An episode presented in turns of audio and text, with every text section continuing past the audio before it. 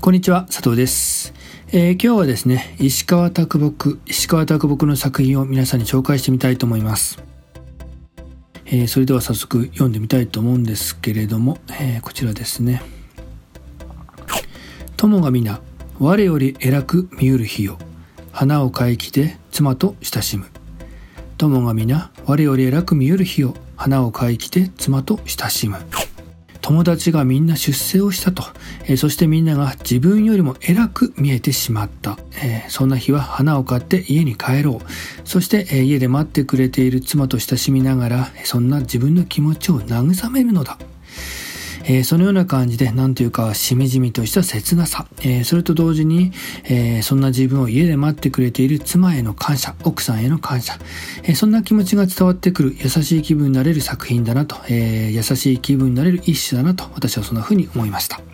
えー、この作品を読むと、あ、石川啄木は愛妻からあったんだなと、えー、家庭を大事にする人だったんだなと、まあ、そんな風にね、感じてしまうと思います。ところが、ところが、えー、実際のところはその真逆だったようなんですね。実は石川啄木は結婚式をすっぽかしています。えー、結婚式の当日に帰ってこなかったんですね。えー、なので準備をしていた奥さんは、えー、一人で結婚式を挙げたっていう。で、さらに結婚後も複数の女性と関係を持ちます。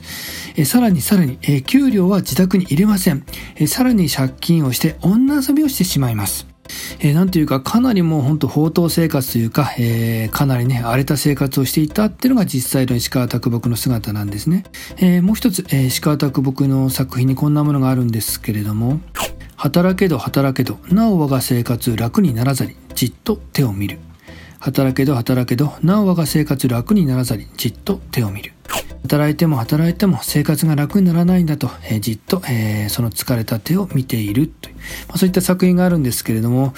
いやー、確かに、えー、ね、そのような生活をしていたら楽になりませんよねと。まあ、それ以前にね、えー、もっと家庭を、奥さんを大切にしたらどうですかっていう、まあ、そんな気分になるというね、えー、石川啄木の性格というか、生活を見ると、知ってしまうとね、えー、この、えー、作品もまたね、ちょっと違った印象を受けてしまうんじゃないかなと。えー、なんと言いますか、石川啄木というと、本当に純朴な世界というか、素朴な世界っていうかね、まあ、そういったのが、えー、そのような世界を表現している作家だと、まあ、そういったのイメージがあるんですけれども、まあ、実際は真逆の生活を送っていたと。で、そのような、えー、卓木ですから、えー、もしかしたら奥さんにね、花を買って帰ることなんかなかったんじゃないかなとかね、えー、奥さんもきっと、えー、大変に、えー、さぞ苦労したんじゃないかなと、まあ、逆の意味でなんかすごくしみじみとしてしまうっていうね、まあ、そういったあの感じがしますよね。作品と作者は切り離して考えるべきといったね、まあそういった考え方を持っている方がいらっしゃいます。えつまり、えー、卓木がどのような人間性を持ってどんな生活をしていたとしても、それは作品と作者は切り離すべきで、えー、作品の素晴らしさは変わらないと、まあそんな風にね、えー、そのような読み方をする方がいらっしゃいます。えそれと同時に作品と作者はつなげて考えようと。えやっぱりね、あの人間、作者の人間性とかそういったものをつなげて読み込むと、またね、作品の解釈が変わっててくる、えそのような読み方をする方がいらっしゃいます。えこのような石川啄木のエピソードを聞いてしまうと、え作品に対する印象が変わると思うんですけれども、皆さんはどちら、えどちら側ですかね、えどちらのタイプの読み方をされる方でしょうか。え私個人としましては、え作品と作者をつなげて考えたいと、え作品と作者をつなげて読みたいと、まそのように考える方ですね。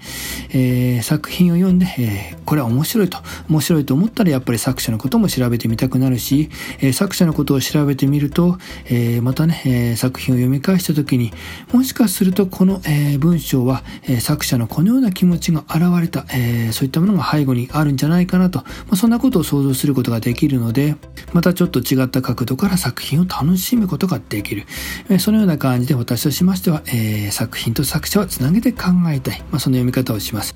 まあ、今回紹介した石川啄木は、えー、作品と生活はかなり真逆の人間だったんですけれども、まあ、そのようなことを考えて、また作品を読み返してみると、また違った深みとと言いますか面白さ、えー、奥さんはねきっと大変だったと思うんですけれどもなかなかそういったね、えー、面白い読み方ができるんじゃないか新しい発見があるんじゃないかと思いまして、えー、今回紹介してみました、えー、このチャンネルはですねこのような感じで文学作品を通して考えるヒントを提供していこうと思っています。よろしければ一緒になって盛り上げていただければ嬉しく思います。今回は石川啄木の作品を紹介してみました、えー、今回の内容はこれで終了です。ありがとうございました。